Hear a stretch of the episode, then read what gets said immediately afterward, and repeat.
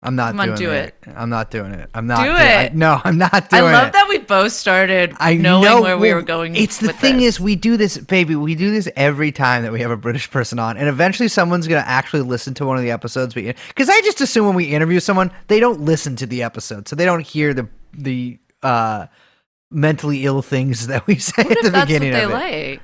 What if they hear it and then they go, you know, I got to be on that podcast. Yeah, yeah, maybe. All right, I, I'm gonna, I'm gonna do it. I'm gonna do it. Ah, fuck, I can't do it. I can't. I'm having performance anxiety. Oh okay, I'm gonna do it. All right, I- all right. I'm gonna close my eyes and think of England.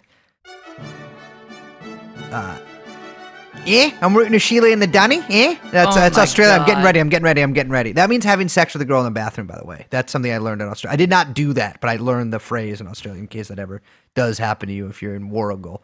Uh, British is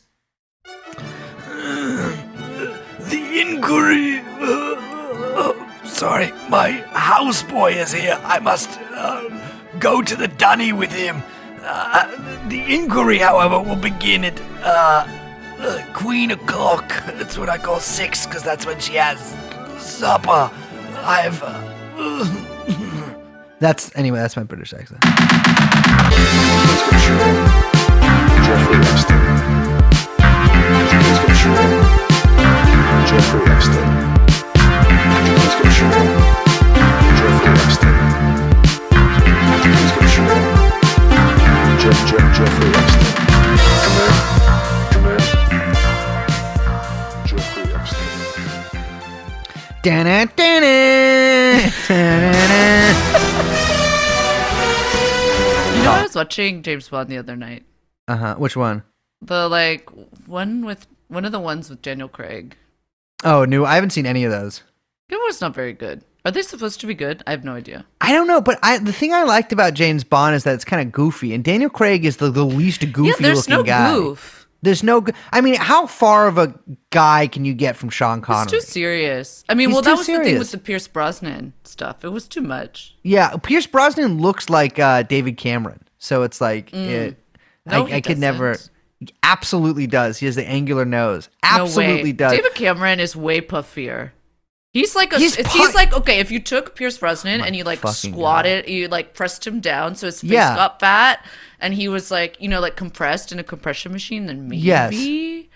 Okay, But so what you're saying Brosnan is yes. like way more handsome. you think Pierce Brosnan is handsome? He looks like no, a piece of paper. like There's nothing like there. uh, yeah, yeah, yeah. No, he's like in that like typical Hollywood like, and here's my hair kind of way. Yeah, yeah, yeah, yeah, yeah. I bet Cameron I, doesn't have any of that. I feel like Pierce Brosnan was just in Goldeneye and then ended his acting career. I haven't seen him in anything You know, else. well, you know what's a good movie is the one where he steals the painting. is that a is that a I James can't Bond movie? which one. Thomas Crown Affair. Yeah, the Thomas Crown Affair. Okay, I have uh, never I've never seen it. or Rene of it. Russo. Now that's a name you haven't heard in a while. I don't think I've heard that name ever in my life. She looks Actually, great. does she? Oh yeah, in the movie. You should Rene check her Russo. If you are listening to this podcast, my phone number. Great hair. Uh, yeah, I'm sure. I'm. It's. Uh, are you looking at a picture of her or something? I don't know what the hell you're talking. No, I'm about. looking in the picture of my mind. Oh yeah, I don't have those. My mind. People always talk about how they have these internal monologues or like thoughts and stuff. My mind. There's just nothing in there. I just talk. What? Like, do you think? okay, hello everyone. My name is Liz. Hey, um, Brace. But okay, don't answer. But yeah, I'm Brace. Uh, we are joined by producer Young uh, Chomsky. And uh, wait. Okay, yeah, I, I'm just really confused now. But yeah, go go on. What's and the podcast this is name? uh TrueAnon. Hello, welcome. Oh, oh, we're doing okay. Yeah, sorry, we're doing true or not. Sorry, I thought I was doing the other one. Um, hello, we are we are taking. Come with us. Get on the steamship with us, my friend. We're taking the reverse Titanic. Uh, uh, well, Why did I yeah. say First so of all, ti- the Titanic, the, the Titanic. Ew. Um, we are, yeah, we are, we are uh, shorning ourselves of our clothes. We are putting on saris, and we are sitting cross-legged, and we have a tantra episode for you today. Ew. No, we're no. I'm really sorry. No, we don't. even- That doesn't. No, we actually have a episode that that we've been we've been sort of thinking about doing for a while, and it's perfect timing. Um, we are talking about a scandal that's happening. I I don't even. I, I Across kinda the hesitate to call it- pond. yeah, but I hesitate to call it a scandal. But I, I think maybe a multi-decade spying operation that occurred uh, in the UK against its own citizens. Uh, it- that is one of the most. I mean, you know, obviously we t- we we we I read about a lot of this stuff. We talk about a lot of this stuff on, on the show. But this this particular topic that we're talking about uh, really affected me in a way because it's Yeah. it's. I think it's just so. It's such a a display of personal cruelty and Yeah, and- absolutely. and, uh, on the on the part of the state that that it's that- real sadistic. Absolutely, yeah, and uh, uh, you know, um, there's sort of the some of the victims have described it as rape by the state, and and and I- you know, the, it's it's difficult to kind of come up with the words to even, even Yeah. talk about it, but. We have with us today a guest, somebody who has who was actually um, affected by the spy cop scandal, who was spied on by one of these police officers.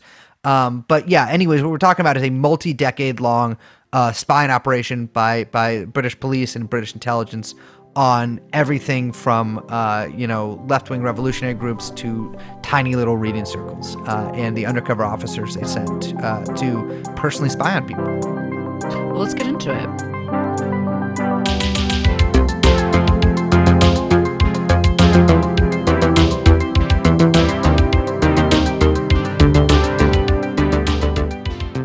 I'm not going to do a British accent, by the way, Liz. I know that you think I'm. Me neither, man. um, well, speaking of why, let's just get into it. We have with us today in the cyber studio uh, Tom Fowler uh, of of of. Well, Tom, I'll let you explain who you are because I, I yeah I think I'll do a poor job of it. There's a lot to get into here. Sure, man. I'm um, I'm one of South Wales Anarchists, um, which was a group that was infiltrated by undercover police uh, in the 2000s. Um, since we we found out about the infiltration of our group, I've been part of a wider network of, of, of groups and individuals, including the com- the campaign opposing police surveillance, um, police spies out of lives, and the undercover research group that are attempting to like uh, hold the police to account in various ways. That's involved taking uh, civil legal action against the police successfully, and now kind of engaging with this public inquiry into undercover policing, which is currently taking place. Amazing. So I think for our listeners, actually, when we say when we talk about the inquiry, if I may call it that, uh, our listeners probably don't actually know what that means. So can you give a little background of what exactly we're talking about here? So sure, yeah. So the inquiry, the um, inquiry into undercover policing was called by Theresa May, then Prime Minister in, oh, so then Home Secretary, sorry, became Prime Minister later um, in tw- uh, 2014.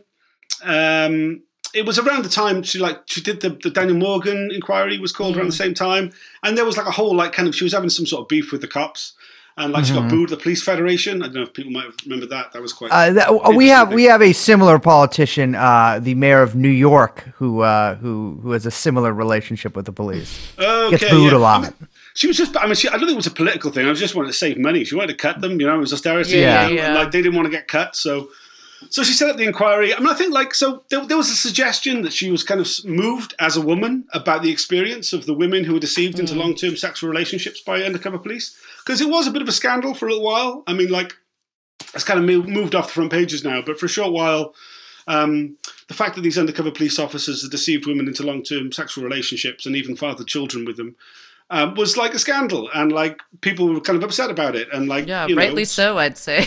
right, yeah, yeah, and then like it was discovered that these cops had used the identities of dead children um, as part of their infiltration. That became a bit of a you know thing as well. So Understandable.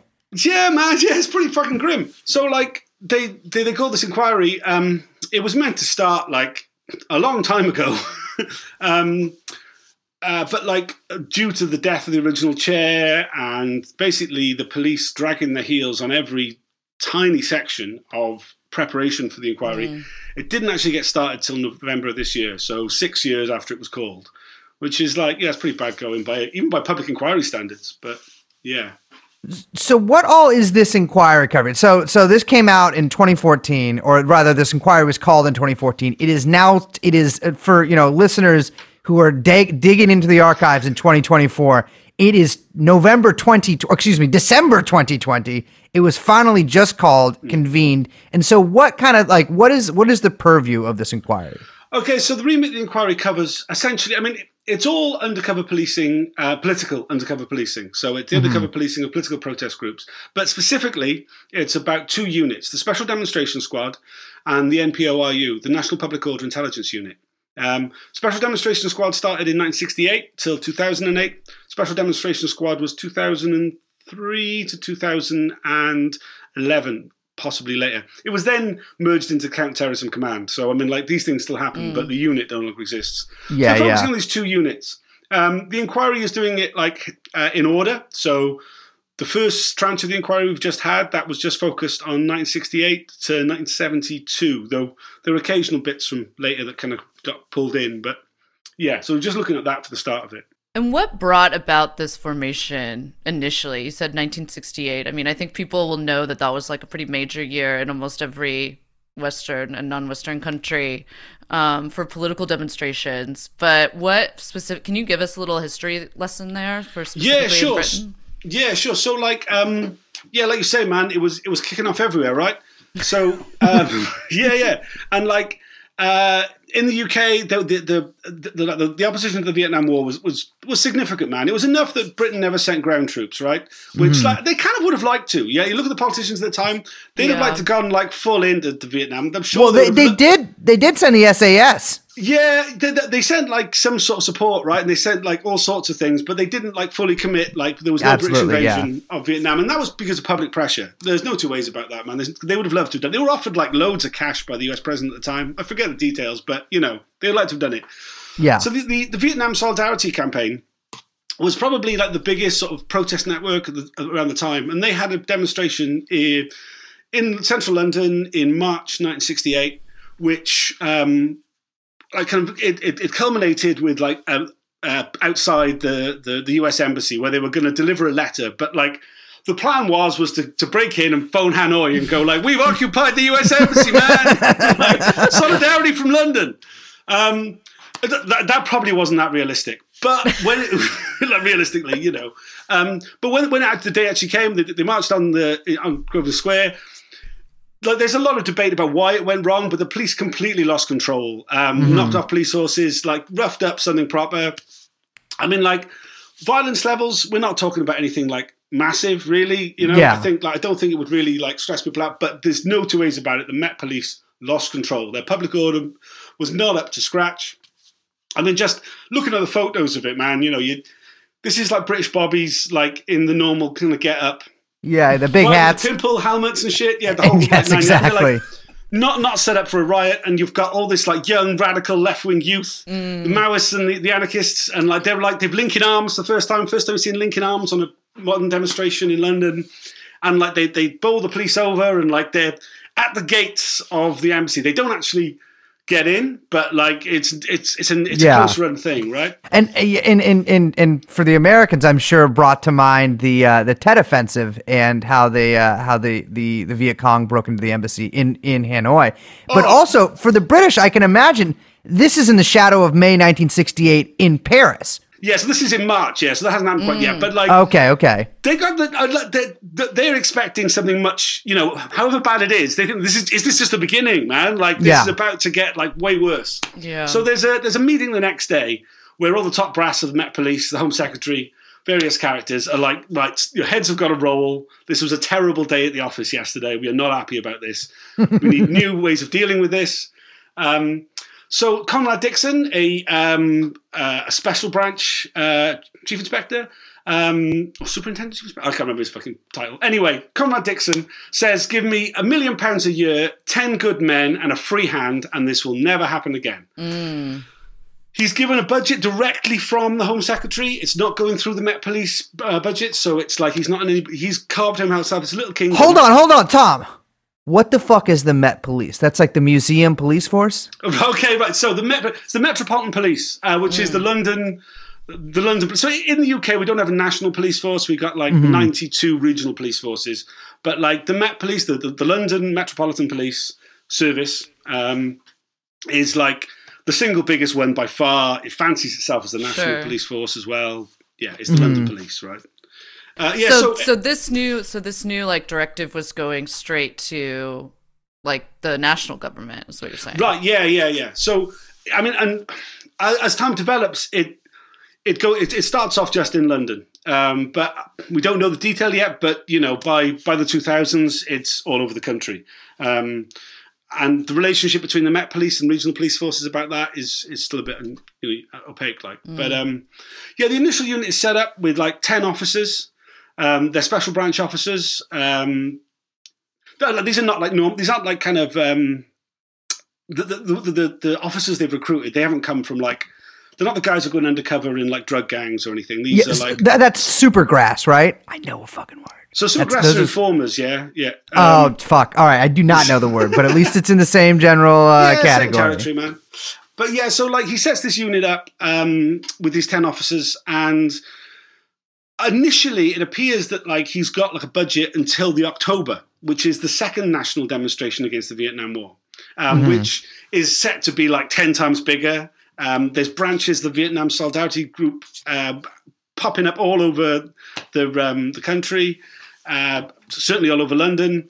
They're having conferences. They're having these giant meetings. Like Tariq Ali, who's like this uh, Trotskyite guy. Mm-hmm. I'm, from f- the I'm familiar. right, yeah, okay, so he's like, yeah, yeah, so he's like your, your, your, your like your, your main face, right, at the time, with Yeah. like Vanessa Redgrave, like giving a bit of star power, touring like mm. all around the universities in the country, getting them to like book coaches for the October.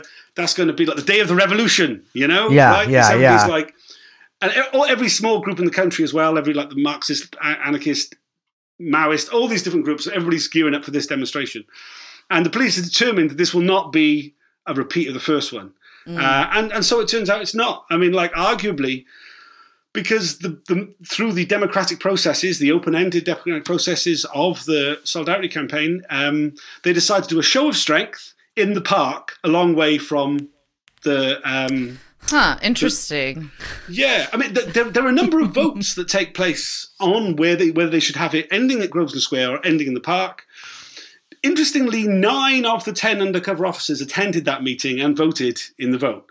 I mean, Huh. they, they, they won by more than nine votes. I'm not suggesting that was the, Right. but you know, you can Yeah. see the in Agents of which- influence, though. Right, right, right. Yeah, So this whole campaign got off real quick then. I mean, so they were like, I mean, if you were talking from March to October, right? Right. Like Yeah, they yeah. were, I mean, they these guys or this unit, which we should probably get into like exactly or like a little more specifically like what we're talking about because I do think like Brace and I were talking last night about this how like in America at least I think that so much not at least this is my sense a lot of popular knowledge of the cops and how all of that stuff works comes from like television show. I mean you know like I mean for a reason right? The Yeah, US yeah. puts a lot of fucking money into doing all of that shit. But so when people hear like undercover they think like okay even for political agitation they think just like a guy who like maybe he wears like a funny outfit and he shows up uh you know he you know clocks in and out you know 8 hours a day but then goes home or maybe it's like you know a month where he's like infiltrating something but Yeah. like this is like a much more extensive um campaign than I think anything I, I mean anything that I've heard of in the United States although we'll, we should probably get into how this probably exists other places maybe towards the end of the show but but yeah so for March to October I mean that just strikes me as like their own kind of offensive in a way you know what I mean like it was real quick Right, yeah, yeah, yeah. I mean, so basically, these officers they deployed, I mean, they've been working on these groups for some time, right? But from a desk, yeah? So they're mm. like, they're not just going in like kind of, oh, so let's learn what's happening. They already know the people they're looking to target. They've got an extensive like, understanding of these groups already before they go undercover. It was quite normal for special branch officers to turn up to all public meetings, take notes. Yeah. Um, this just this time, they, I mean, they, they called the, the group were called the SDS, uh, Special Demonstration Squad. There's a little bit of a joke with the Students for yeah Democratic yeah yeah yeah. I was Society. gonna Yeah, and the Yeah, the SDS in, German in Germany too. Yeah, right. Yeah, because they they were at the demo, the uh, the March demo. Um, Yeah, that was, like, yeah. They were considered like the biggest, like you know, oh my god. Yeah, yeah, German Rudi SDS. Dutschke, all those guys. Yeah, yeah, Right, yeah, they got yeah. helmets, man. Fuck. Exactly. Yes. Yeah, yeah, yeah. So like, um, yeah, initially like the the these officers were like deployed just for this originally till that then then it became like a 12 month deployment they were talking about. Mhm. But by the time we get to the 1980s, we're talking five year deployments. Um, Mm. and like so uh, also initially it's like people they, they, they like the, the first officers talk about going to public meetings Yeah. getting into being to go into private meetings. Within a couple of years you've got like they're they're the treasurers they're the branch secretaries they're the right hand man of the, like the, the main target. They're they're getting That- into like sexual relationships with their main target. They're like they're, they're going more than just like turning up to meetings or whatever. They've got a full new persona and they're entirely like living that you know Yeah, I was reading about uh, one of the first women officers who's joined because originally it was all men, and then they they so there was two women at the very beginning. Um, okay, but like so in the initial days, they were. Uh, it's like the, the the tactics that are kind of um, changed quite a lot. So initially, the, the two women, suppose the one's dead now, but the the other one who gave evidence to the inquiry, she just talked about going to a few public meetings, the two of them Mhm. together. Um, as time went on, it from you know if she's to be believed, which I'm not entirely sure she is, but Mm. like um, you know the, the the deployment of female officers like in more serious came much later um, in a like more kind of the, the, the five year deployment kind of way yeah, because because the the I think this is the, the testimony from the officer you're talking about. She said she joined a small Maoist women's group, which I cannot imagine was about to overthrow uh, the crown uh, in, in Parliament. Right. Uh, but something interesting she notes, and, I- and, and in fact, I noted uh, in, in, in the testimony, is that a lot of these people became, in fact, almost, I, I think it's three or four of them, became treasurers in organizations. And, Yeah. and, and that's where on the executive committees. And she participated in the expulsion of several members of this small Maoist women's group, which, to be fair, knowing small Maoist groups, likely those expulsions would have happened sooner or later, anyways. oh, man, but weekly event and expulsion for a Maoist. Yeah, yeah, yeah, fucking yeah. hell. exactly. if you but can't uh, create a new party every couple of weeks, then you're doing it wrong. Exactly, but but she uh, she uh, there was one quote from her that was highlighted that was I do not think my work really yielded any good intelligence, which obviously not sure if I believe it, but but I eliminated the Women's Liberation Front from public order concerns, which Yeah, man. I'm not sure uh, they maybe would have been a public order concern if this if this officer hadn't joined. I mean, I just just you know So- I, I know it was a So different time period. point- there's a key point with the de- in the definitions here. Yeah. Yeah. Like, so like you- you're hearing her saying public order concern, and you're thinking public order problem. Yeah. hmm But like, she just literally means public order. So like they're just not mobilizing. Like Yeah. they were a public order. They were they were out on the street holding placards, right? That's Mhm. enough. It's not. They're not like ah they'll become disorderly. They don't care if they're being disorderly. It's pub- like it's just being in the public as a group. It's just their existence. Yeah, Right, yeah, it's- okay. It's, it's it's it's literally mobilizing. So it's like they're not concerned whether you you know like what you're doing when you're mobilizing. It's the fact you're fucking mobilizing is the problem. That's what they're looking to get rid of. And how many different groups did they infiltrate back then? Like, what, So what are the over a numbers we're talking? Over a thousand is what the what, what the inquiry said, right? So like, So it's um, probably more than that. Yeah, yeah, much more. And but also, I mean, you know how it works with like small like left wing groups, right? There's so much overlap. Yeah, yeah, yeah. There's so many campaign groups that like it's really hard to define, you know, what what that you know what that means in Yeah, terms yeah. of you know it, it- its level of of impact. Like you know, because some of these groups. They, they, they had loads of different names. They were front groups, you know, especially the Maoists, man. You know, Yeah, yeah, Um, yeah, yeah. like from a police point of view, I, I'm sure they see things quite differently, and they would see it in terms of like groupings and whatever. And it's probably a lower level than Networks. Networks, right? Yeah. Yeah, yeah, yeah. Because it's I know like I saw that they infiltrated a number of Trotsky uh, Trotskyite groups and like just the sheer like. I mean, because I think it, you know, looking in 2020 at like a lot of these, a lot of these groups, um, you know, like I, I don't think that I would feel that the social, even if I was somebody who was dedicated to, you know, upholding, uh, you know, the, the, the current UK government or system of government, I'm not sure I would be entirely concerned about like the Socialist Workers Party, for instance, uh, being a, uh, a enemy that's really worth taking seriously but but it's it's you know it's notable how they do and how much i mean we saw the same thing in america just how like lasered in and how knowledgeable they are about these things. I mean i you know i read that they had a report you know by october that demonstration we're talking about they had the like basically the names and biographies and all these uh, statistics about the uh, every main protest leader in the country Yeah, and also details of fairly minor people who just turned up to a couple of meetings. Mm-hmm. You know, Mhm. including detailed like uh, descriptions their appearance and and if they were female, their body shape and stuff. You know. oh yeah wow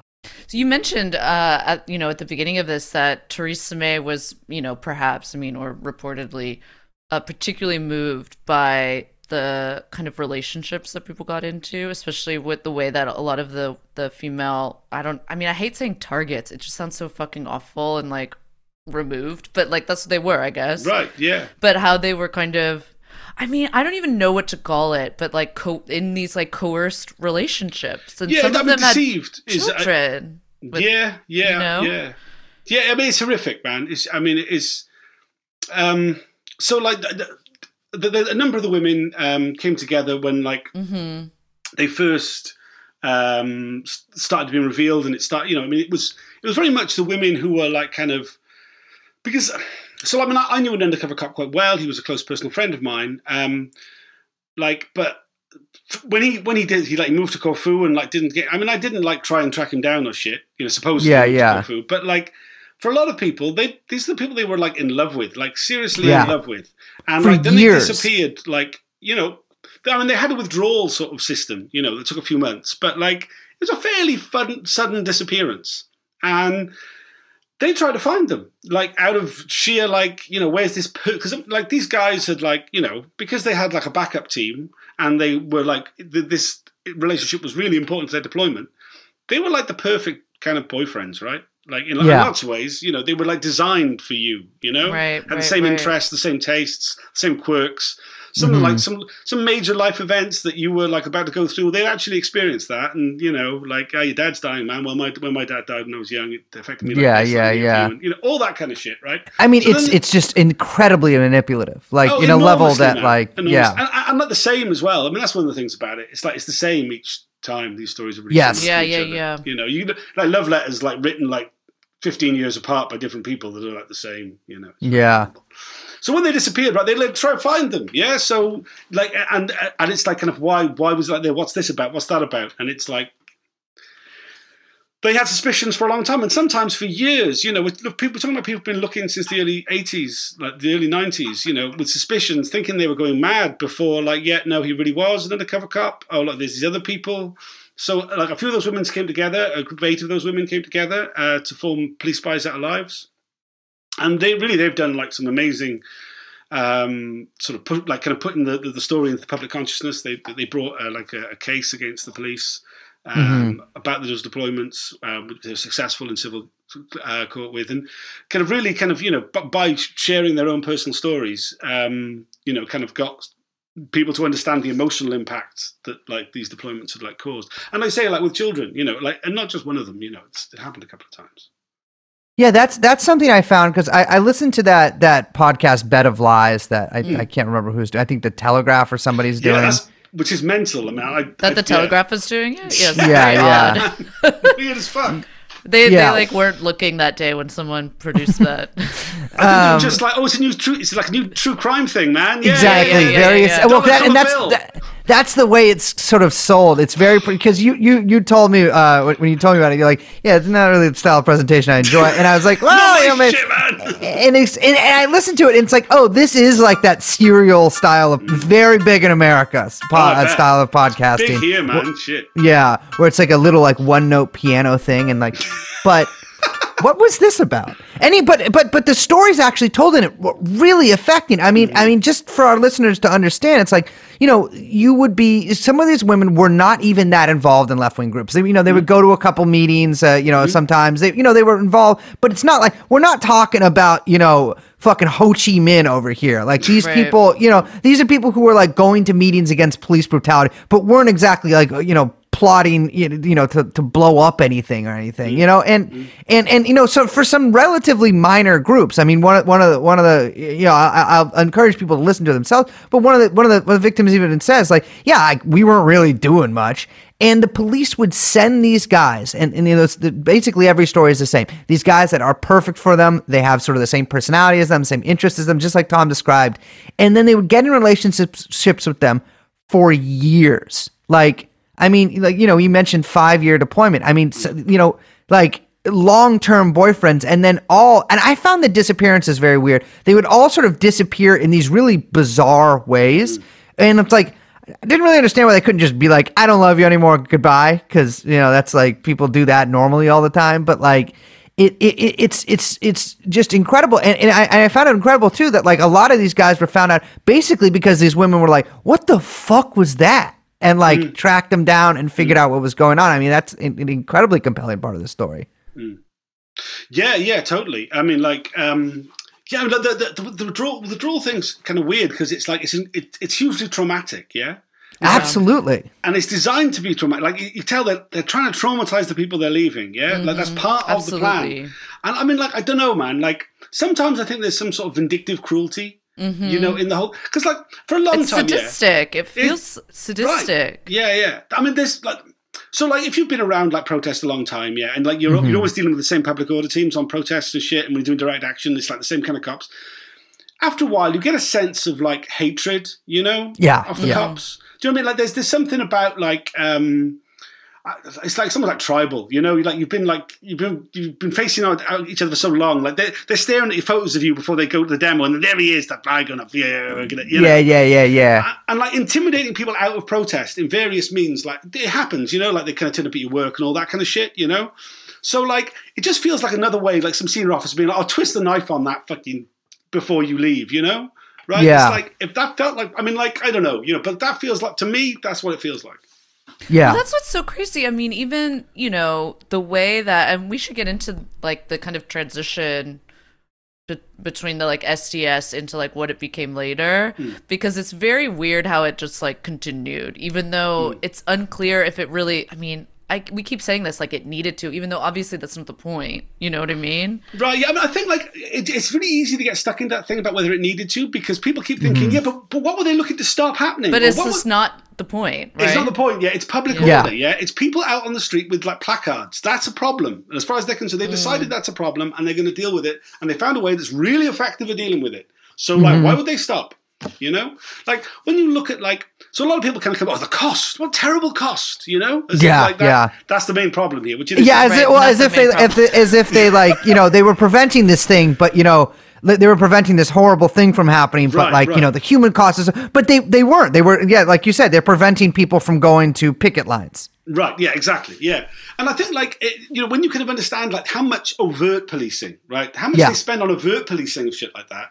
Then like the covert stuff's going to be Yeah. like like this, right? Because otherwise, what else are they going to do? You know, they're spending like man. We had like I, I live in Newport in Wales, yeah, and up the road we had like the the NATO summit like six years ago, yeah. Yeah. And they spent like it was there for two days, right, in the in the big hotel just outside town, and they spent forty four million on like public order policing for that weekend in a uh, man it's a really run down post industrial industrial place I live yeah you know 44 million Yeah, yeah. a long way on a lot of shit but they spent on like th- they get half a million a year on undercover officer which is what they reckon they kind of cost Each- fuck, each cop? that's fine yeah fucking do 10 like sure no problem you know I mean, it's it's just. I mean, it, that's the thing is that this is the scale of it so wild, and the and the fact that it existed for decades too. Because you talked about okay, we have the, in the '60s these Trotskyist groups, but obviously, sort of the political scene changes as the '70s and then '80s progress, and then the '90s progress, and and sort of things become. Well, a lot of these uh, sort of big, uh, you know, sort of communist groups kind of, you know, go go by the wayside, and and it's the rise of of groups like environmental activists and animal rights activists, and I, you know, I, Child- I, I grew up, activists. You know, like on like crass records and all this stuff. Right, when yeah, I'd yeah. see like the, you know, the ALF and all, and you know, that wasn't really obviously a thing in my life as like a 13 year old in the Bay Area in 2003. But I, I knew about. It. I'm not. Uh, I'm not sure that people sort of grasp. They were actually, back in those days, there was the the environmentalism in, to that Mm-hmm. level was seen as this really extreme thing. When 9/11 happened in America, the number one threat uh, that the FBI uh, said exists in this country was the the Earth Liberation Front and environmental activists. Yeah. Yeah, yeah, yeah. and they remained the number one threat for It was years. on the heels of the battle in Seattle here, Yeah, where it was it was all tied into the anti-globalization movement, which was what hmm. the real big thing was. It wasn't less the environmentalists, although they were ready to like bomb for trees or whatever. So, I mean, the thing, yeah, like again, like, like there's no kind of nobody's talking about bombs, like the, but Yeah, but yeah, in yeah. The, but yeah, but in the early '90s, yeah, the the the, the, the British government had like a road building program. They had like this, they, they they set aside this big pot of money and they like redrew the maps of the map of Britain with like all these new motorways they were going to put in, and this was going to be a Yeah. huge infrastructure project that was going to like define Major's like uh, prime ministership, yeah. Like it, that that died at Newbury. Um, like event, like the, the the protest against Newbury bypass was eventually unsuccessful, but like 23 camps over a seven mile period of, of proposed motorway, like just bankrupted the entire project.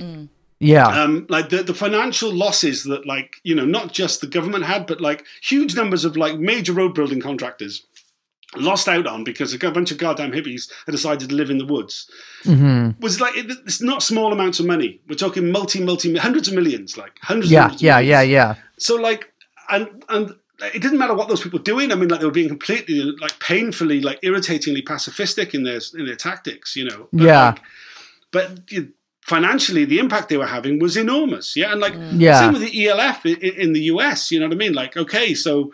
Yeah, they burned a few places down, right? And there was like a few Yeah. kind of high profile things, but like even just their small scale stuff of shutting things down has a huge economic impact. And like the pressure Mm-hmm. comes from industry to government is like, what the fuck? We don't have to deal with it. You should be sorting Right, this right, out. right. Exactly. Yeah. Uh, and the ALF as well, because you know, Mm. anti-vivisection campaigns were huge in the 1980s Yeah. and 1990s. I Oh, mean, God, that was mate. that was a major force. I mean, it got to the point where like no insurance company would cover like vivisection in the UK. So the government became insurer of last resort for vivisection, which essentially meant that like the British government underwrote like so Huntington Life Sciences, the single biggest place in Europe for vivisection. It was it was the government had to prop it up entirely, and like because the protests against it, you know, which you mm-hmm. know they tried every like overt form of policing to try and like break that, but it was only really with covert policing that they were able to like do that because you know, if you want, if you if there's enough of you and you really want to shut the company down, you, can fucking do it, man. you know what I mean? It's like Yeah. totally doable. And I don't, you know, I'm not saying it's justified at all. I'm far from it. But like, if you really want to shut it down, how else are you going to fucking do it? You know? Well, like, well you mentioned that the covert policing was successful, and we haven't actually really talked about that that much. Is, is the actual arrest that came from this? Because you know these guys would enter these you know women's lives or these friend group and stuff, and you know a- again, like like Thomas said, we're not exactly talking about you know the the 1910 like caricature of an anarchist with a bomb in their hand. I mean, these are like probably the same kind of people you you know you or I know, and it's like, and so it's it's it's you know they they enter into these groups like what kind of people what kind of arrests do they make what kind of sting operations do they make and how, how what is the scale of this sort of thing Right. So yeah, like none, man. That's the thing. So like normally, like Jesus undercover Christ. cops, that's how they work. Yeah, totally. Like, Yeah, as you, yeah. like, just described. That's how like they're like let's go buy some fentanyl brace i'm like absolutely let's go buy some fentanyl And then hey i showed up at the dozens of hotel cops descend on you, and exactly And that's that. Yeah, yeah, and they totally. sentence you to becoming an undercover podcaster they that's what they do they, Right, they yeah. blackmail you Yeah, yeah, yeah, totally, right? So, like, and then they, but then, like, the problem with that is then you get the day in court, right? Mm-hmm. Where the, the cop stands on the stand and goes, "Yeah, I wasn't a fucking, I, I wasn't one of you people at Right, all. right, I'm, right. I'm actually Yeah. a pig." Right? yeah So, yeah like, yeah They didn't want that, so no, no information is being collected for prosecution. Um, Mm-hmm. It's purely intelligence and disruption. yeah Um, so like they're feeding the intelligence back, and they're. I mean, they, they, they, we're not entirely sure the actual detail, like the, the how much you can prove about the disruption, because they're very. Yeah. Oh no, we would, but they, it's very ob- clear they were um, Yeah. destabilizing groups, you Right, know, right, and right. in various ways.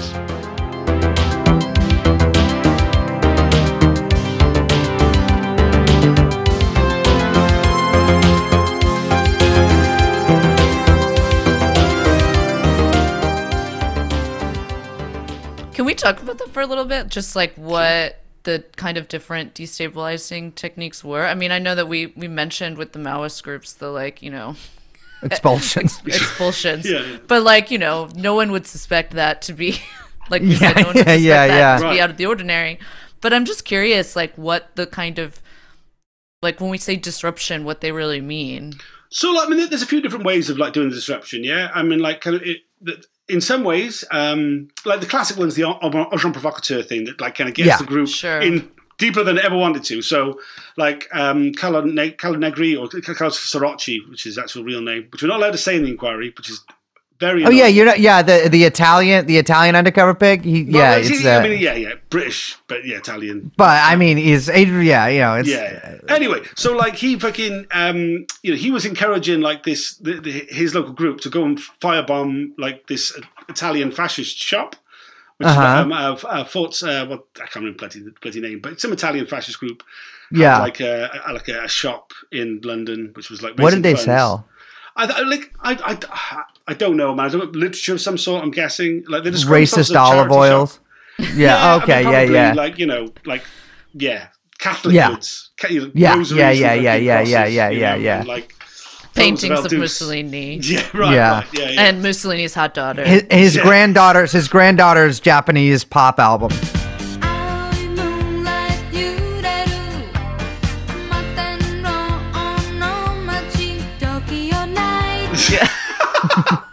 She done one of those? Yeah, Oh yeah, it's really it's actually it's it's pretty good. What seriously? She- yeah, okay, and she was dude. No, it's I just I just actually just bought a photograph of this, but she was in a uh, in a Israeli post apocalyptic movie in the seventies where she's like a Barbarella type with like her uh, breasts exposed, holding an Uzi. It's insane. Uh, it's yeah. I'll. I'll uh, I guess very if you're like a- an exploitation director in like the 70s, and there's yeah, that's the. daughter, I mean, that's Who gonna be the the white whale, right? hold Yeah. this gun and take the take you off your shirt. no? Yeah, yeah, yeah. exactly. Exactly.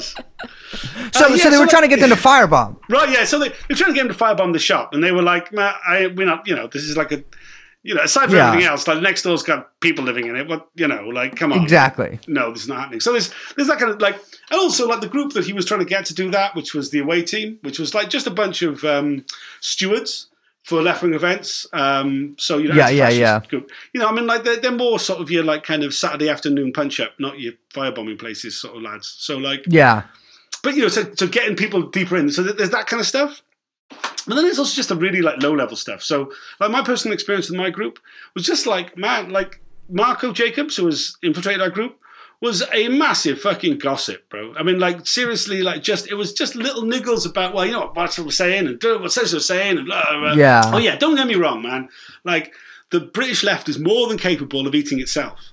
You know, Yeah. like there's plenty of like bullshit, and I'm sure the American left is exactly the same. Of like kind Very many hungry weirdos. people, Americans. Yeah. Right, yeah, and like constantly kind of like falling, you know, falling out with each other and shit about like personal stuff, you know. But mm-hmm. like all the undercover cops I knew, and like the that sort of era of those those undercover cops, they were all like terrible gossips who were like kind of, you know, all the stuff about personal relationships and like your non-political like fallouts within groups. Yeah. m- you know, really into all that, really, really into all that, and like being disruptive on that kind of like personal level, and just exhausting people. Really, I think with like kind of internal bullshit. You know, uh, That's that's a huge it- part of it. It, it's it's it really reminds me of of of a Scanner Darkly that like Philip K. Dick book and then later movie about this this sort of undercover cop who is just basically like put into this drug house to like not really do much but just like lay around and mess with things and it's like that that's that's sort of like because again like you mentioned like you know th- this is this is not big time stuff. You know, these guys are not exactly infiltrating Al Qaeda. They're infiltrating these small groups, and you know, if there's no crazy act, if they're not taking the the the, the you know the bait on the firebomb stuff, well, then you might as well get them to basically not be able to function as a group because that's the that's the purpose of the police here. And that that that the tactic of gossiping is is uh uh, well, Mao would call that a t- Mao himself would call that a type of liberalism, but uh, it is, it is, it is, yeah. Like I, I- I think, I think on your website there's like a sort of list of things that you can kind of go through if you suspect someone's a cop. Yeah, Um, yeah. Yeah, I mean, I think it's worth noting too that like the undercover cops, uh, you know, their tactics basically are just heightened versions of like our our worst qualities in in political groups, and like Yes. that's like really just what they're taking. You know what I mean? sure. I think it's worth think for people to kind of think about that. Well, how did like, for instance, in your case, like, how did Marco Jacobs, uh, you know, just show up out of like, how do how do these guys sort of get on the scene? So I mean, okay. So in, in his case, um, so I- uh, the group I was uh, part of were mostly based in Cardiff, capital of Wales. But Marco um, first appears in Brighton. Um, he claims that he was like in Northampton. Um, he lived in Northampton, and he went to some like national demonstrations of different things, and was interested. Recently separated from a long-term relationship, which had like ended a bit messily. Like secretly, he, he he was knocked around by her, but ooh, shouldn't know. So it's a, it's a- Yeah, yeah, Don't bring yeah. that up. Um, uh, and he moves to Brighton um, because like there's there's an epicenter of a scene there, right? There's the mm-hmm. I don't know if you ever came across the free sheet Schnews. It was like a The, what is it? Schnews. It was like a double-sided A4 photocopied newsletter that came out every week in the UK. Uh-huh. Uh, called Schnews, and it was like SCH News. Um, Yeah. Sh- news, and it was like the sort of you know, before the internet and shit. Like that was Yeah, like yeah. the- right. So they're based in Brighton, and like um, he kind of he moved down to Brighton and started going to stuff and like uh, became drinking buddies with the guys involved with that. Um, and then going to stuff in other parts of the country because Schnews would like be really keen to send somebody to like other demos in other parts of the country or direct action, different things. Yeah, like yeah, yeah. Like get a report for the zine and stuff like that. Yeah. Right, yeah, yeah, and he'd like he he was he like he drove and like would be like, oh yeah, man, let's go to like a day out to go to Harmondsworth Detention Centre and you know maybe a couple of pints for the lads at the end, eh? You know, Yeah, yeah. So like kind of befriended a bunch of people, but like because he was like a, a working class bloke. Uh, Mm-hmm. And Brighton is not like a working class bloke kind of town. It's all mods and rockers as far as I know. I mean, it's a battleground. yeah, right.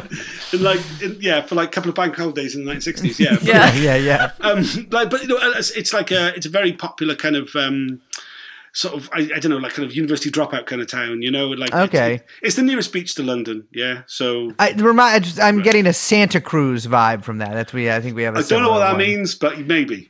Probably, yeah. It's it's, it's spiritually true. Right, yeah, yeah. So like, there's you know, there's the pier and there's the beach and there's you know, in the summer you can just sleep on the beach, that kind of place. Yeah. So anyway, so like he, he's there, he's like really like kind of trying to be involved with that as a new person, which is kind of common in Brighton. But like when he goes to all these national things, he kind of like at the time South Wales anarchists were like.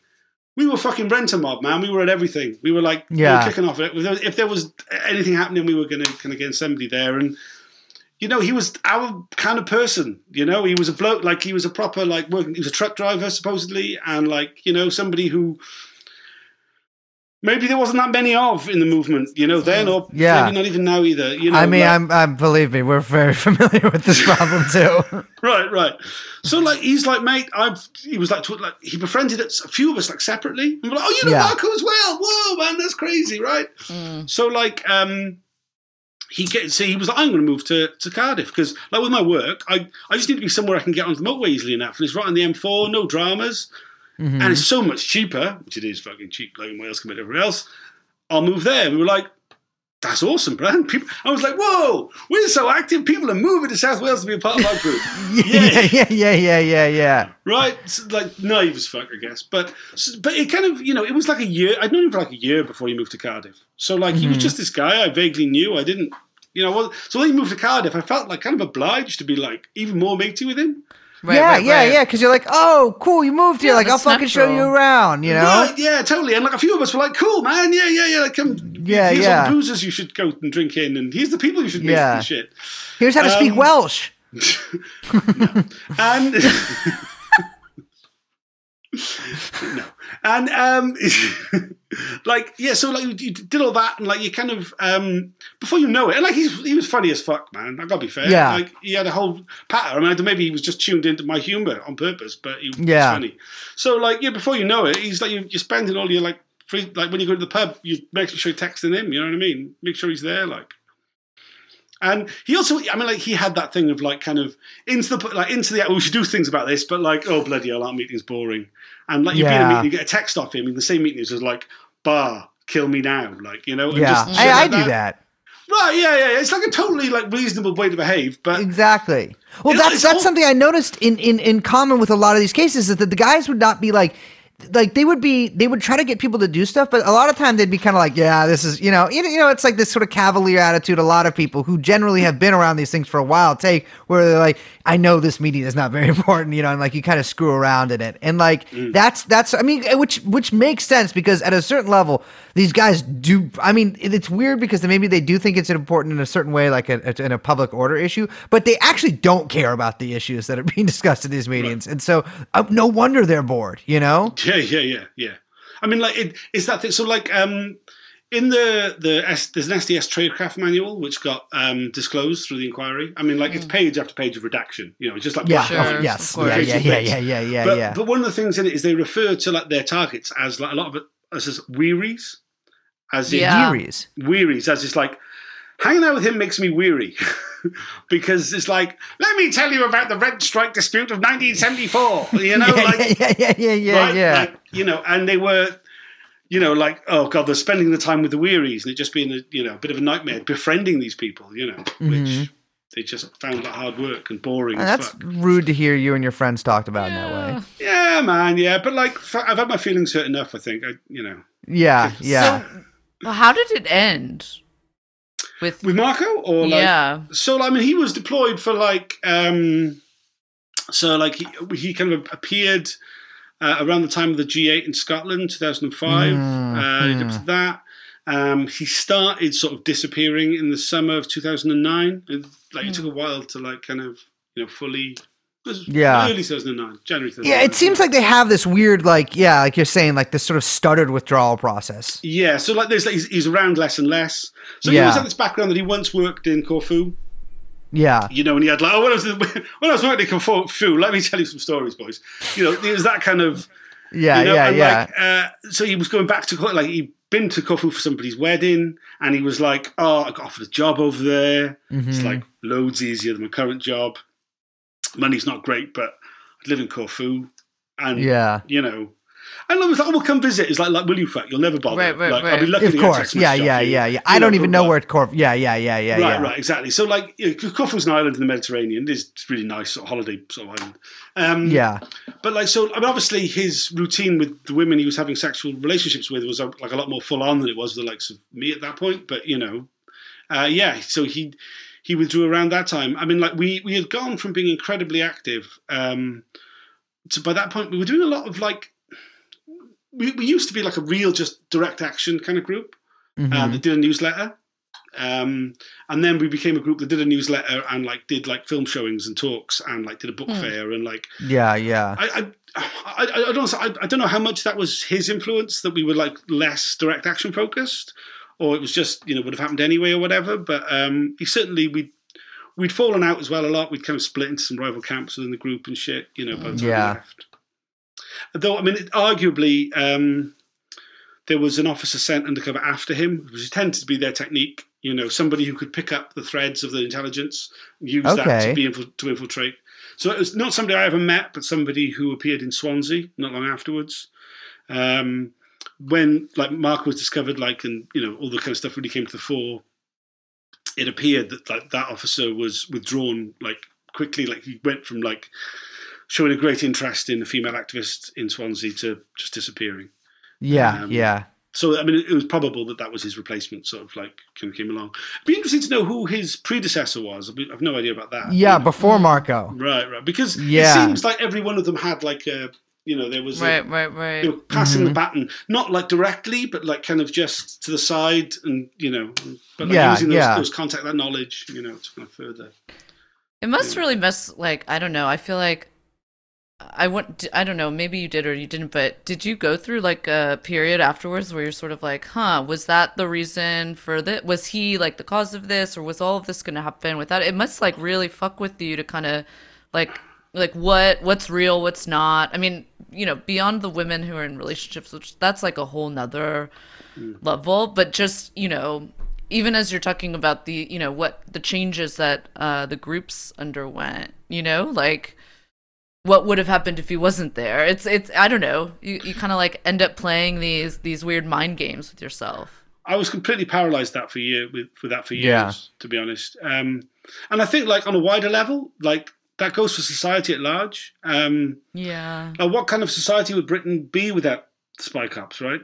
I mean, Mhm. like, and you can talk about it in terms of the environmental direct action movement, in terms of the ALF, in terms of Vietnam's solidarity campaign, the anti-apartheid movement. But like, when you come to the miners' strike in '84, and like the assault on the British working class that happened there, and like the way in which every le- every level of undercover policing to overt fucking you know soldiers in uniforms going around beating people up and shit, like Britain was totally and utterly changed by that event. You know, Yeah. that we, we lost so badly then in so Yeah. many fucking ways. Like we would live in a completely different country, I think, if undercover policing hadn't been so successful in stopping social movements in the way Yeah. that Well- they did.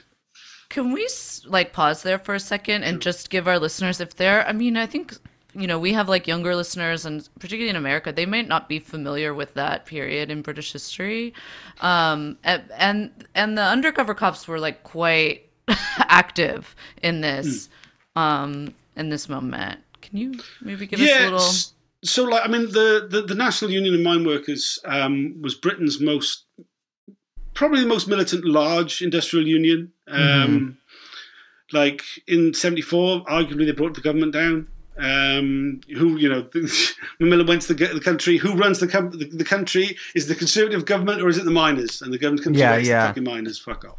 Um, so like you know, there was no love lost with the. So when Thatcher comes to power i- in '79, she picks a fight with the the, the, industri- like the industrial unions, like and she, and, Yeah. you know, it could have been the print workers, it could have been the, the, the, the transport workers, but in the end, it's the miners that she really picks the fight with, and she just decides that like it's not worth it's not worth their social power. The, the economic benefits of the mining the mining industry in the UK are not worth the social power that the National Union of Mine Workers has within British society. So we will destroy our own mining industry um, to destroy the National Union of Mine Workers. Um, and I mean, like essentially, I mean, I was like four years old at the time, but like, I mean, Yeah, some of the most vivid early memories. Like th- this was particularly here in South Wales. Um, it- like you know, like it, it's it's a defining point in, in our history. It's what it's the it's the decline. It's the I mean, there'd been already been some decline, but this was really the fucking decline because when when the mines go, the steelworks aren't far far after. You know what I mean? They're kind of linked. So like, yeah, I mean, it was like the beginning of the end for industrial for industrial right, England. Right, yeah, and like, you know, and every fucking every prediction about what would happen to the to the, the communities happened. You know what I mean? They are now like heroin, fucking just shitholes. I'm not Mm-hmm. Similar, we had a very similar trajectory here in America too. Right, right, yeah. Um, so, like, you know, but the the, ta- the, the defeating of the National Mine, Union of Mine Workers was no small thing, man. They had to change the law about secondary picketing. They had to do a lot of things to, to, to break the mine. Like they, yeah, like I say, they sent in, yeah, um, soldiers in, in police uniforms uh, to, to to break pickets, and the undercover policing was a huge part of like the. The, the, the detail of which is, is yet to come out. Um, Like we've got theories. I, I, the, I the wonder if it'll ever stuff- come out because that's Right, just yeah. such a storied and like Hmm. important part of British history that I would imagine, like, I, I mean, if it came out that this had like a major, major influence on all of that, it, I feel like it would be quite disruptive to, Hmm. like, socially disruptive, politically maybe. I mean, you, you'd kind of hope so. I mean, Well, like, yeah, yeah, yeah, Yeah. I guess so. Yeah, Yeah. it's true. But um, like, it's it's scary though. I mean, one of the things, you know, like even though we know that these units were like designed to undermine democracy, Yeah, like the scandal is, you know, and I'm I'm not, you know, that's not the word that. Like the, the the sexual relationships, the stealing of dead children's identities, the individual like manipulation of people and destroying of lives. To be honest, which was a huge part of what they did, is bad enough. But like the undermining of democracy on this industrial scale, um, like that's that scandal hasn't really been a scandal yet. You know Yeah. what I mean? Yeah, It's- I'm curious about that because it seems like I mean I know the Guardian has done I mean they've done most of the reporting on that. I mean Mm. a lot of the reporting at least, but it hasn't really like caught on it seems like. I don't know. I mean, can you give us a sense of like how it's been perceived over there? So, like, I mean, in terms of the media coverage, like, you know, huge shout out to Rob Evans at The Guardian. Um, it- Mm-hmm. it, like when you say The Guardian's been covering it, Rob Evans has been covering it. Okay, Um, Yeah, yeah, yeah, he's- yeah. He's a salaried I mean, I don't like been- giving the Guardian any points. yeah. If I can just credit someone besides the Guardian, Yeah, I'm all good with that. absolutely. Thank, Yeah, so I yeah, mean, yeah. talk about It was him- undercover cops. Yeah, yeah, right. So, like, I mean, like, you know, it's one, it's one reporter. I mean, he's bylines every single article on it. Him with a, a guy called Paul Lewis, um, who he co-wrote the original book Undercover. Um, inside Yeah, Britain's yeah, yeah. Um, secret police. That's the one you're interviewed in, right? yeah, yeah, yeah, yeah. Yeah, yeah, yeah. I was googling around. Um, I saw that. Yeah, yeah, yeah. No, which I'd recommend. I mean, it was published in uh, 2012, so you know our knowledge is changed, but like it's still like it's the best introduction in book form. you know, Yeah. uh, to the topic. Um, like he he you know, he he brother like Paul Lewis. Paul Lewis kind of moved on to became the US correspondent for the Guardian or something. So it's been just pretty much exclusively Rob Evans' reporting in the Guardian. Um, for whatever reason, nobody like the, the, the BBC and Channel Four initially uh, picked it up, a TV station over here, um, and Simon Israel, who's a very well respected broadcast journalist, um, kind of been covering the story since it began, but only in like little snippets on Channel Four now and again. BBC similarly have got a, a journalist they've got out long term. Nobody else, whether it's just through lack of funding or just lack of interest, has the kind of is willing to put the resources. Like so, for instance, the Morning Star, which is like the communist uh, newspaper, uh, daily Yeah, yeah, yeah, I know for a guy who in the works there. Right, so like, they've covered the story from the beginning, but Sure. I, they've been through about five different journalists in that time on the story because Yeah. people don't stay there. It's not well paid, you know. Yeah. So you, and you need like you need a good, you need if you, if you come to story late, it's kind of confusing. There's a lot of detail to it. So like, Yeah, I mean, Jesus, like that's. I mean, because this uh, our podcast, just for a little uh, reference, basically started uh, researching the Epstein thing, Yeah, and this seems like just another one of those things where there's so much to it that you could really just devote all of your energy to researching it because I mean, there is just an incredible amount of of detail and different operations and all these sort of things. So yeah, you need a serious journalist. Yeah, totally. So like, th- there just hasn't been the resources thrown at it. Essentially, um, Yeah. and I don't know how that's going to change. Really, Right, Um, right, right. I, I don't see like the, the this thing that the uh, the Telegraph's doing that podcast, that Bed of Lies podcast. I think it's really interesting because it's like it's it's breaking out of what up until now has been just within like a certain sort of Yeah, Yes. yeah, that's Certain been cycles siloed into kind of like serious-minded stuff, maybe. Right, that right, exactly. Not a lot of people are paying attention to. exactly yeah yeah. So I mean like you know maybe off the bu- you know if Right. if that becomes like there's a new audience to it, maybe that, that'll spark off some of the. Well, we should cover this in more detail in some way. I mean, Yeah. like, it was telling at, at the inquiry, um, at the hearing room, where you could actually view what the undercover cops looked like. Uh, there was only one journalist there uh, from the Morning Star um, for every, Yeah. every day of the inquiry. Um, yeah. You know, if, if it wasn't for activists sort of putting stuff on Twitter, like coverage, I, you know, you- reading a lot of the of the news reports that did turn up, they were hugely lifted from what activists were putting out. You know what I mean? Yeah. The, the original And- Yeah, that's the thing that's like such that's that's really frustrating about it too because it's like this weird push pull because it's like you need those journalists to Mm. like continue covering it because that's what builds the power that can then pressure the government Mm. to then reveal more that more people can cover. But if that's not happening if that like relationship isn't there it feels like everything just kind of gets stagnant. And you're sort of you know and the government can like hide behind you know as many tools as many things as it wants you know it has plenty Yeah. of tools to hide to use to hide at its disposal or whatever but um so it's just it's frustrating when that you know that isn't there that kind of adversarial like push pull that you need Mm. Yeah, totally. It's it's yeah, it's a problem. Like it's I- I'd say the single biggest problem is lack of media coverage. yeah Really. Well, they're, Yeah. they're not live streaming the proceedings either, which I I found insane. So they're they're just Yeah. what they're doing. So, you know, obviously, ladies and gentlemen out there, you know that you know it's it's COVID, so they're doing all these fucking Zoom Yeah, yeah, yeah. trials and inquiries and all these kind of things. And so, you know, this inquiry is is is is you know being done basically remotely in a lot of cases. Although I think there are people people actually in the building too. So Um, what they're doing is they they've booked a room in a in a four star hotel off Oxford Street, which Classic, is the poshest hotel I've baby. ever been in. There Love we it. go. i love it And Yeah. where you can go if you, you can register if you're a core participant. So if you're affected by the deployment, they've just they've given you core participant status. And, and that's you, right? I, I'm, I'm one of the core participants. Yeah. Uh, so Yeah, there's like yeah.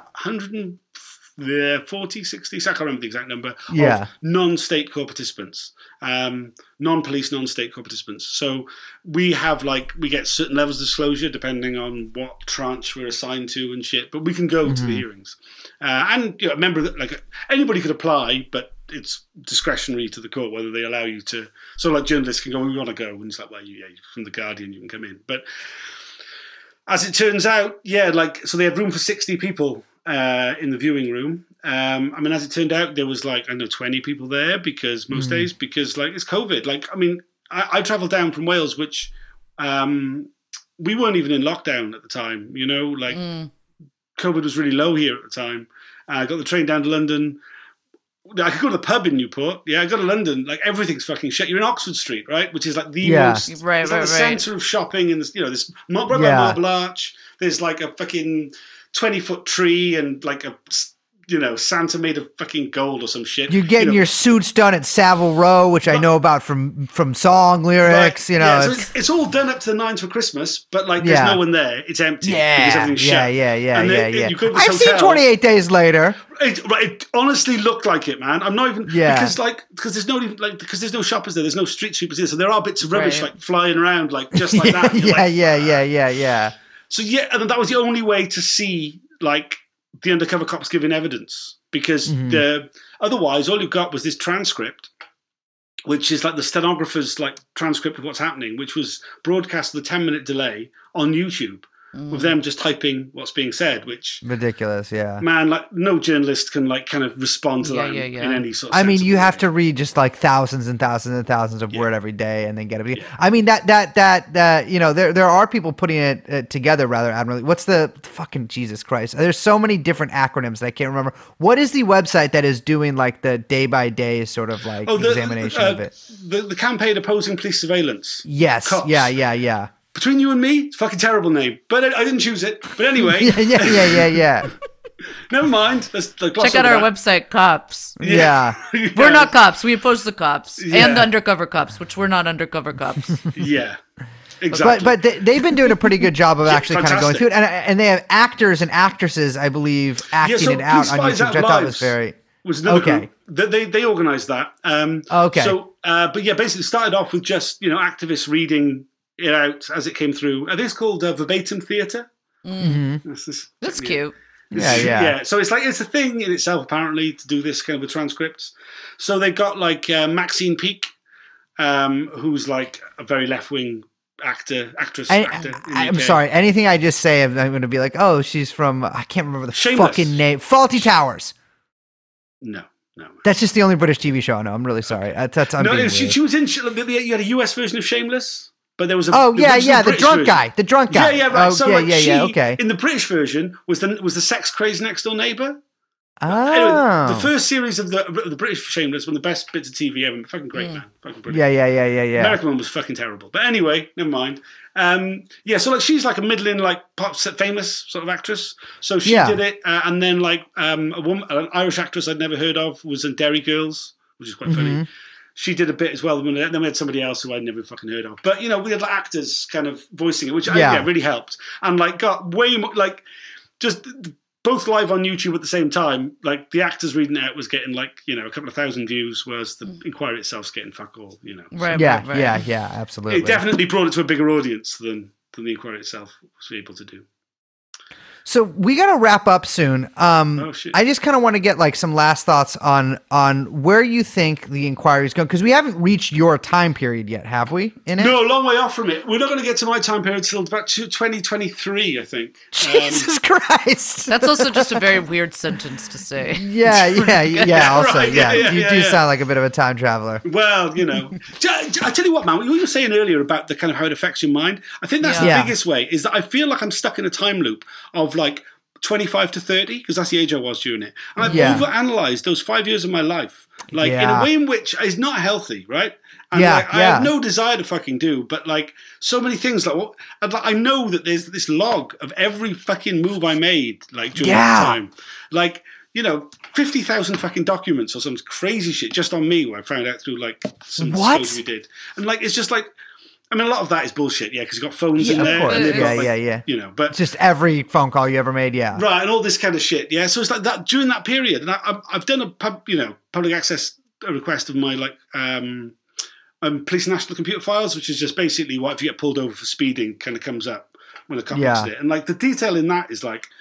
Shit, man. So, like the the stuff they won't release is, you know, is like hugely. Yeah. So you end up like this period of your life, you're just like so fucking aware of. You know, and, like twenty five to thirty is not the time when No you one necessarily even, yeah, yeah, give a good account of yourself. You know, your, No. maybe your politics is a little bit like, you know, Yeah. it's a bit like, We're all a mess. yeah, you know. believe me, I'm very. I know, Brian. It's, you know, it's yes, and that's that's what that's what that's what freaks me out so much about it. Because if I found out that somebody I knew was an undercover cop during Right. like a five year period of my life, uh, Yeah. I mean, I, I, I, that you know, it's it's. Uh, uh, y- y- we went over this a little bit earlier, and you know, forgive me for asking again. Is it's like, were you like? I, I mean, did that sort of traumatize you from doing political stuff for a while? Just because Yeah, I would be freaked much. out anybody who showed up. Yeah, I mean, totally. Um, like, it was kind of weird because, like, at first I was like, I'm fucking whoa, you know, like, Yeah. who do they send next, man? They send a really funny guy first to be my mate. Who's the se- who, Who's the next guy you send? Right? If you piss them Yeah. off to get that, what's the what's the second fucking level? You know? And I didn't Yeah, want to find out, so I was all freaked out. And like for a lot of people, they've never done politics again since. Like I kind of, I think like for me, what kind of dragged me back in was um, doing this. Like I couldn't do Yeah. politics unless I was doing like you know fighting like so at first it was like getting control of the narrative you know in some way creating a narrative. Like, I mean, I, I was lucky. I was only considered like a mad conspiracy theorist for a few months before it was on the Yeah, front page yeah, of the yeah. Guardian. But like other people have been doing it for fucking you know, decades, and they were, you know, so like I, Yeah. that was I was lucky about that. But then you've got to double down on that and be like, this really happened. It's been, you know, this important person agrees that it happened. Like that, you know, they, they admit it. Look, they've apologized to these people. Look, it's real. It's Yeah. real. It's real. Ah, you know, working on that, and then like just because like you know because of my background and where I live, things happened locally, and it's like you can't not engage with that. You know what I mean? Yeah, you of have course. to kind of engage with that. Like the fucking NATO NATO's coming opposite your nan's old house for fuck's sake. You've got to be part of the fucking mobilization against it, otherwise you're a shithouse. And like, Yeah. so I kind of got dragged back in, but I definitely politically very different the way I organized. Very, I would like, yeah, my trust issues are through the roof, man. You know what I I can mean? Like, imagine. Just even in personal life. Yeah, yeah, mostly personal life, man. Yeah, Yeah. Yeah. I mean that's that's that's what's so astounding to me is just like the sheer and like I really want want our listeners to sort of understand how like I, it's it's I- encourage people to sort of you know do your own research and look at some of the personal stories of the people affected by this too uh, you know especially the, the, these these women I mean it affected everyone in different ways I mean it, it affects you differently if it's your friend versus your girlfriend versus you know the father of your children because I want to stress some of these fucking cops fathered children with women when they had not only other families but like they they they it's not like they stuck around and were like undercover cops as you know for like the next 40 years. It's like they knocked you know they knocked people up essentially knowing that they would leave them with a kid and incredibly traumatized. And for you know and for what? To prevent them from fucking you know saying uh holding up a fucking placard for veganism. And it's like Yeah, yeah, it's yeah. it, it's it's just it's it's it's it, sou- it sounds funny because of course everyone knows that that the the the, the you know American British whatever and Five Eyes governments have done incredibly sadistic things all over the world. But this one is so sadistic in such a personal way and I think in a way that people can relate to because everybody knows like pretty duplicitous people or like you know people who betray them. But like a betrayal on this level I think that's what what affects me so much about the story is just like how you know cruel essentially Yeah. this was you Um, mentioned like the need to kind of get control of the narrative, or that being the first kind of like impetus of like when you coming back to Mm. like yourself, maybe even after going through something like that. And like I think that's something that um ac- like actually like all victims of abuse or however we want to like categorize this like end up going through, and that's like a very central um piece of kind of like being able to come to terms with what's what's happened and what's occurred and dealing with that kind of with with the you know traumatic break that is that that has happened.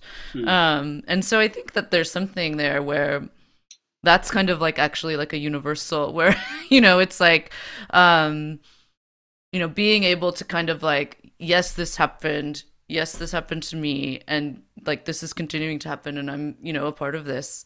Um I don't know. I mean, I, you know, listening to that podcast with, you know, a lot of the women talking, that's been very central to them having, like, coming to terms mm. with what, you know, what they went through in, you know, like we said, more intimate and, you know, more intimate settings. Mm. I just, I don't know. I can't fucking imagine that level. Like, we are not meant to be surveilled in that way. Like, that is just, it, I mean, it's, it's- shocking to me. I, Yeah. I Yeah, can't yeah. imagine. I, I can't imagine what you've been through. I mean, I think it's like it's important for people to understand that like these are undercover political police, but they're not doing political infiltration. They're doing personal infiltration. Yeah. They infiltrate people's personal lives, and by the means of being inside personal lives, they spy on political movements. But the info, like the way that they got their tr- like, it's not just that like whilst they were undercover, they ended up meeting somebody and having a relationship with them. Yeah. The deployment is based on the legend of being Alison's girlfriend, boyfriend, about Yeah. being, you know, like somebody, the Donna's boyfriend. Like they're you, you, you're you're trusted within the group because like you're that person's partner, and everybody knows known them for years and trusts them. Yeah. you're, you're part of their lives in like a really deep, meaningful way. You talk about marriage, shit, she's pregnant, like we all this kind of shit. Do you know what I mean? It's like it's the the effectiveness of the deployment is entirely based on the way in which they mess with people's personal lives. Yeah, and Yeah. it does like the, the the psychological effects. You know, is um, it's I mean it's been incredibly like knowing so many of the women who've been affected and like having those as like my close friends and comrades through this process Yeah. has been incredibly inspiring I can imagine. Yeah. they're like you know like you know, it's a particularly a small number of them have got the fucking bit in their teeth, and Yeah. like this is to find their lives in a way in which they are not willing to let slip. They're not willing to let it go at all, and like I think it's something we've all kind of got in common when we're dealing with this is like we we know we've got to keep turning up. You know, so we mm-hmm. have no faith in the inquiry. We don't think the inquiry is going to get to anything. You know, it's a, it's a fucking farce, right? It's a fucking Yeah. farce, and it will fail by its own measure. When its own measure is shit in the first place. But at the moment, that's the way in which you get the story out, and you like you, you learn new bits and pieces. So we're going to engage with it. Call it a, call them a bunch of bastards as we as we engage with it, and like when it ends, there's going to be another thing we're going to have to do to keep it fucking keep banging that drum because otherwise it's just going to slip away. You know. What do you what do you like just on a personal level want from this? What do I want? Yeah. What? I don't know, Is that- long that's a weird got, question. Man? What do you got? what are you selling? no, but like, but like, but like, like, because I, I, mean, I, I, that's I've sort of been trying to put myself in, in, in your or anyone's uh, of shoes from this, and because I am somebody who, when, when, when I'm wronged in a certain way, I get like, I, I, I have like a very, I, I'm a big, big on revenge. I, I want them dead. I want their families dead. I want their houses burned to the ground. Huh? exactly exactly but no but like but like like like what what what would i mean obviously there's no like you know uh fixed you know they can't give you some like medal for surviving you know that, that would Right. make it better but like but like what is what is what would you what do you want I want blood on the floor, man. I like. I, Yeah. I, I've given up on any like. There's no like. um They, they can't make it better, can they? Right? Yeah. Do you Of know what I course want? not, yeah. What do I want? I want the Queen's head on a fucking spike. I want the House of Parliament on fire. I want a totally different society. Yeah. You yeah know what I mean, yeah like, i'm I with want, you Like, I, I want to get rid of capitalism and the state and like all the bad shit. Yeah, I want like a totally different fucking world. But Yeah. like in in terms of like the, the aims of like campaigning against it, I'll take as much as I can get my hands on. Do you know what I mean? Yeah. Like keep shooting till you run out of bullets and then grab rocks. You know, I mean, like Yeah. what can you do, man? Like what whatever you can do, keep swinging. Like. I, I want to get as much out of it as I, as I can possibly get out of them, you know. And if, Yeah, whatever, it- yeah. whatever I, you can do, you kind of take the opportunity to do, and know that in the end I will fail. That this entire process will fail. Of course, it fucking will. We, you know, like we what we're up against is like funded to a level which we will never be able to fucking match.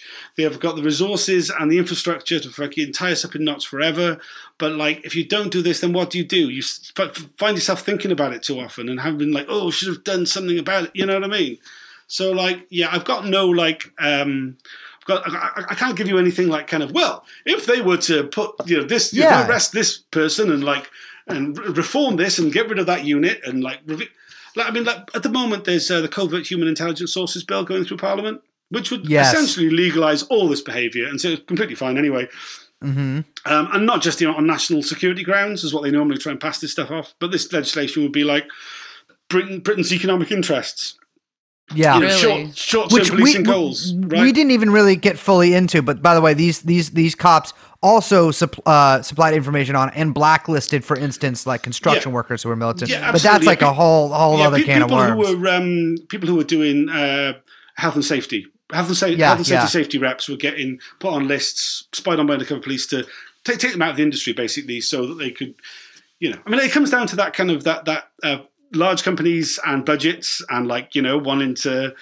You know, don't want the bottom line harmed by uppity, you know, human beings who like kind of all bothered about like health and safety and shit. Mm-hmm. yeah, You know? wanted to wear a helmet. Yeah, yeah, yeah, shit like that. You know, um, yeah. I've got but you got the CHIS, you got the the CHIS CHIS bill, bill, yeah, and, right. and, and, and I and I saw that that that that Keir Starmer basically was like, oh, you know, we're against this but We got to add some amendments, and then we'll vote for it. Of course, their amendments all failed, and then he told everyone to abstain from Yeah. voting on it, uh, mean, which is, as far as I can understand, allowing it to pass. Well, Yeah, that's what his role is, isn't it? Yeah. I mean, that's what he's there to do. I mean, that, it, it fits with his his track record as director of public prosecutions. You know, a role Exactly. he was in Right, right, when right. He is a came fu- out. he's he's he's your Kamala Harris. He's a cop. Right, Yeah. yeah. So I mean, when, when you know when the spy cops thing broke in the first place, he was he was a director of public prosecutions. He decided not to allow to um, uh, cases to be brought against individual officers. I mean, he was also director of public prosecutions in the aftermath of the 2011 riots, and he decided Yeah. it was worthwhile to prosecute people for stealing a bottle of water and sending Yeah. like you know a Yeah, young remember mother to prison for years for that. You know, I mean, like the guy's got a track record. When people tell you who they are, which you should believe them immediately. That's how he made his name. Right, exactly. Yeah. Yeah, yeah, yeah. I mean, actually, no, he made his name as a, as a human rights lawyer, freaking doing pro bono Oh, work right, for the right, McLibel right. campaign, which is like, but you know, there we go. Yeah. I mean, he was probably spied on during that period. Um, Yeah. but, you know, I mean, like, there's nobody as as supportive of the state as the, those who are wronged by it, but then employed by it, right? You know, Yeah, yeah, yeah, absolutely. And and it, I I I think only like a certain amount. Uh, I saw that like a few like sort of more of the left wing members of the Labour Party actually did vote against it, and then they were uh, sort of taken off the front bench. Yeah, which is- 34 of them, um, including like a couple of people who like had quite promising careers within um, the, the shadow cabinet. So like fair play to them for resigning from the shadow cabinet Yeah. to do that. Um, I mean, appalling they had to. Uh, but I mean, yeah, it was the usual suspects. It was the socialist campaign group. So it's Yeah. Corbyn's mob, if you like. People in the Yeah, media yeah, like to yeah. They're not, but you know. yeah, Yeah, yeah, I mean, yeah. it- Well, it's- buried yeah. even further now. Yeah, I mean, like it's. I mean, it- because the, you know Starmer said he was going to abstain. Not all the Conservative Party voted for it. They didn't have to turn up. They knew they would win. So, it, if if he had said that he was they were going to vote against it, then Boris would have got a three line whip. But as it stood, the amount of people voted for it. Like if at the last minute they changed their minds, they could have they could have beaten the bill. I mean, it's not it's not law yet. Um, it's in the House of Lords at the moment. Due to the archaic like British. Le- uh, I know. Yeah, I love love it. it. It's just a, it, so they're the unelected, like Yeah, uh, yeah. technically, yeah, yeah, yeah. uh, in, Um, so, incredible. well, I, the Britain I mean, like, their opposition's been much more. I mean, some of them are, are like, really angry about it because Yeah. CHIS is an assault on the English language. What does this even mean? I don't understand. ah! hey, take it however we can get it, right? Right, Yeah, yeah, I mean, yeah, yeah, yeah. Do you know what I mean? Like, but it's you know, it, it, it- it's a thin line of fucking defense there. But Yeah. it probably will become law, and then like all this stuff. I mean, like, it's not retrospective theoretically, but.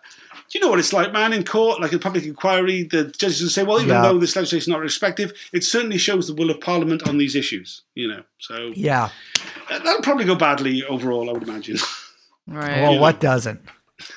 Um, well, Tom, this interview has been, despite the subject matter, a a a, uh, a, a joy to conduct. Uh, and I just wanted to ask, what uh, what resources would you sort of steer people to? I uh, what Okay, what, so- what you know what can people do?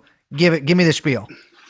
So, I mean, like, I run a very poorly um, looking website, spycops.info. I don't Um, think it's that bad. You said that in I email. It's it's fine fine. website. Yeah, what are you talking Thank about? you, It's man. fine.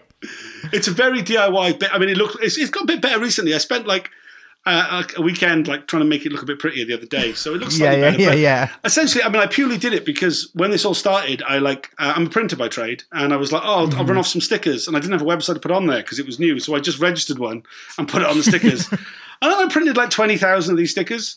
Uh, and I, was, I haven't actually put them all up yet, but you know, like, so I was like, I better keep a website going. But it, that's got links to everything, all the various different groups. Like, follow me on Twitter, man, Tom B Fowler. Um, Yeah, I, yeah, yeah. I, I, I kind of keep up to date with like everything that comes out, and when there's a, a sitting of the inquiry or any court case related to it or a debate in Parliament, I try and live tweet it. Um, with jokes and asides, and you know, I'm not. Yeah, yeah, I'm yeah, very yeah. partisan. Do you know what I mean? So, yeah, I mean, like, Perfect. There's loads of other things, but you can find links to everything on spycops.info. Perfect. Awesome. We gotta have you back on for some other reason. This was such a Yeah, fun this has been yeah, this has been great. Any and let me uh, let me know anything else you know a bunch about because this is. Well, I mean, this like, I, has I been- can bore you with Welsh fucking political life if you like. Fucking hell. But oh yeah, fucking yeah, hell. yeah. Well, I was actually sent by the CIA to infiltrate Plaid Cymru. Oh my Um, god, man, that is the best pronunciation I've ever heard in my life of that fucking Plaid actually-. Wow, man, Plaid, Plaid Cymru, right? Plaid Yeah, Cymru. yeah, yeah, yeah. That's what I said. I said I, I have I have it's a California accent. I say the same thing, Yeah, but it yeah, just yeah. it comes Right. out to me. I actually have a book on like uh, it's called like fringe political uh, fringe political groups in Britain or something like that. Right, yeah. And there's a whole section on like Welsh language groups. I also wanted to mention. I wanted to mention. I cannot get finish this without mentioning that. Check this this perverted shit out. When the SDS was sort of conducting this like wide ranging uh, sort of sweep of groups in the 60s, one of the groups they infiltrated was a children's group by children Yeah. to stop caning at Yeah. British schools. Caning Yeah. is a practice where you are beaten with a cane. Yeah, yeah. And uh, and the, the SDS infiltrated this group. Uh, Yeah. I and mean, so Actually, I mean, like, so the, the school strikes of uh, uh, 1974 are like, really inspiring. And if you look at the what's what's what's really interesting is is you look at all these early SDS reports, these meetings they were at, and they're like, oh, you know, there's we're a meeting of like there was a large meeting, there was 100 people there. Like, Yeah. But like the school strikes, it's like, Yeah, oh, there's yeah, yeah. three thousand school kids screaming for Yeah, murder, yeah. like Yeah, stealing yeah, policemen's yeah. helmets, and like you know, it it's a like there's a that's real. But I mean, like they were the most exciting group that were being infiltrated. I think you know, and Yeah, yeah, yeah. they- yeah, totally targeting children for that. I mean, like the women's liberation groups, they were like fighting against fucking discrimination at work and stuff. You know, Yeah. like Yeah. whilst that woman cop was being paid ninety percent of what her police Exactly. were, you know. Yeah, they were trying to go for equal pay, and the women cop was being paid less than the male cops. It's like I know this uh. isn't what happened, but it's funny to think of it as like being infiltrated by like child cops. Yeah, Child yeah, like the spies were a school. Little- thing, man. So, Really? uh, so Brit- in Britain, they use child spies, uh, particularly. What? uh, What? So, like, part of the the the, How do you um, even get a the, child the rationale is like because county lines, you know, the county lines drug rings. So, No. well, so the drug industry in the UK is centered around a few major cities, um, like, and historically they've had like gang wars, whereas like places like where I live, it's Okay. like kind of you know your local Yeah. fucking head who flogs a bit of dope on the side sort of thing. So these large drug gangs like spread out around the country through these county Yeah. lines, uh, where they where they like kind of recruit very young young younguns, y- youngsters, Oh, I see. Yeah. Yeah, sure. to course. transport drugs, right? Because they don't get searched and blah blah blah.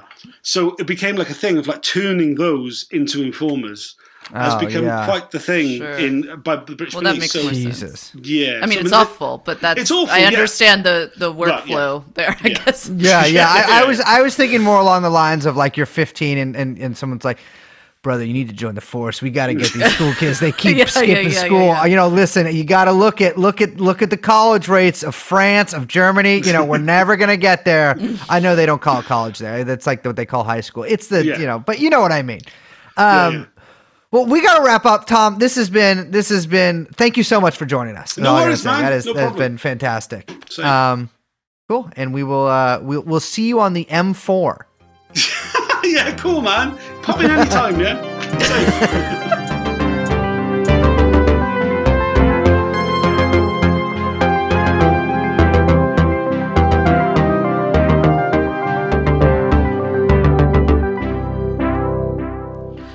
He's uh Tom said something that like I've just been thinking about now that we we uh sorry, behind the curtain, behind the veil, lift the veil, lift the curtain, whichever. Mm-hmm. Uh, we stopped the interview maybe like 10 minutes ago, but I've been thinking about this through for the past 10 minutes or whatever it is. Yeah. Um, but he was talking about how you know when Thatcher came to power and she when she was going after the miners and she said she'd rather like you know attack their own like British own interest, economic interest. That like basically that the you know what he said about the the mining industry not having the not matching the social power that the miners had, and that like that kind of has like like that is kind of the the operating principle of the spy cops operation that like no matter um like the the little like no matter how productive these political groups or these people are or aren't like mm-hmm. even their mere existence and organization is not worth the social power it holds which is very little. And like that is i think that gets at like what about it is like so insanely perverse and fucked up. Yeah, because yeah. it's like even their like little mere existence is too much for the state to tolerate Yeah, I, I mean, in, in the case of the like construction workers, I was I was reading about the blacklisted workers last night. I mean, these are guys who just like you know, it's like it's like the guy on the work site who's like, you know, we got to be safe. The company's not giving us this. We need goggles or whatever. And, and these people were barred from their trades essentially for the rest of their lives. Uh, you know, fr- through a combination of their employers and and the police. And it's like the fact that like I think the thing that's so crazy about it is like there's no target too small for them, right? Like you know, I think uh, you know for some listeners, I'm sure that you'll sort of recognize yourself in these groups that we're talking about. And it's like, you know, if you think of just like these these activities that you do, and like you, you know, you might not take too seriously. You might be like, well, I have to do it. There's nothing else to do. But you know, I know it's not really affecting anything. And then to have somebody still like looking over your shoulder. And, and the thing that really gets me is the fact that like like for tom for instance like his every move was basically recorded for you know 50000 pages of documents. I mean that would the, the if that existed for me i think i i I- don't know if i would be able to sleep at night. Exactly you know because it's like it's it's you know i, I mean I, it's just it's it's just such an incredible violation you know? Um and like it, I mean, Britain is is very different, I think, than America in some ways. Like, for instance, it's a lot easier to get arrested for saying stuff on Facebook over there, Right, right. and like it's it's just, I mean, it's a it's a, I don't know. Europe is sort of just like the soft police state in so many places. Um, Yeah. and yeah, it's uh, it's uh, I don't know, it's um, it's it's it, I, I encourage people to sort of listen to that Bed of Lies podcast to, to listen to sort of like the firsthand accounts of these women because they're really affecting, and you know, it's it's it's, I mean, it's just it's appalling, kind of what they went through and what the state did to them. Well, on that note, which is a bit sad, but Mhm. okay. My name is Liz. My name is Brace Belden, and so I'm just doing a little uplifting thing at the end. And here is my handler and producer, Young Chomsky. The podcast is called TrueAnon. And Thank we you. will Oh. I'm doing a thank you now to thank our audience. Oh my god. All right. You're not going to say thank you too? No, okay. Thank you. You're welcome. I knew you were gonna do that. God, that fucking setup. I'm sorry. I'm really sorry. We'll see you next time. I'm not sorry. Bye bye.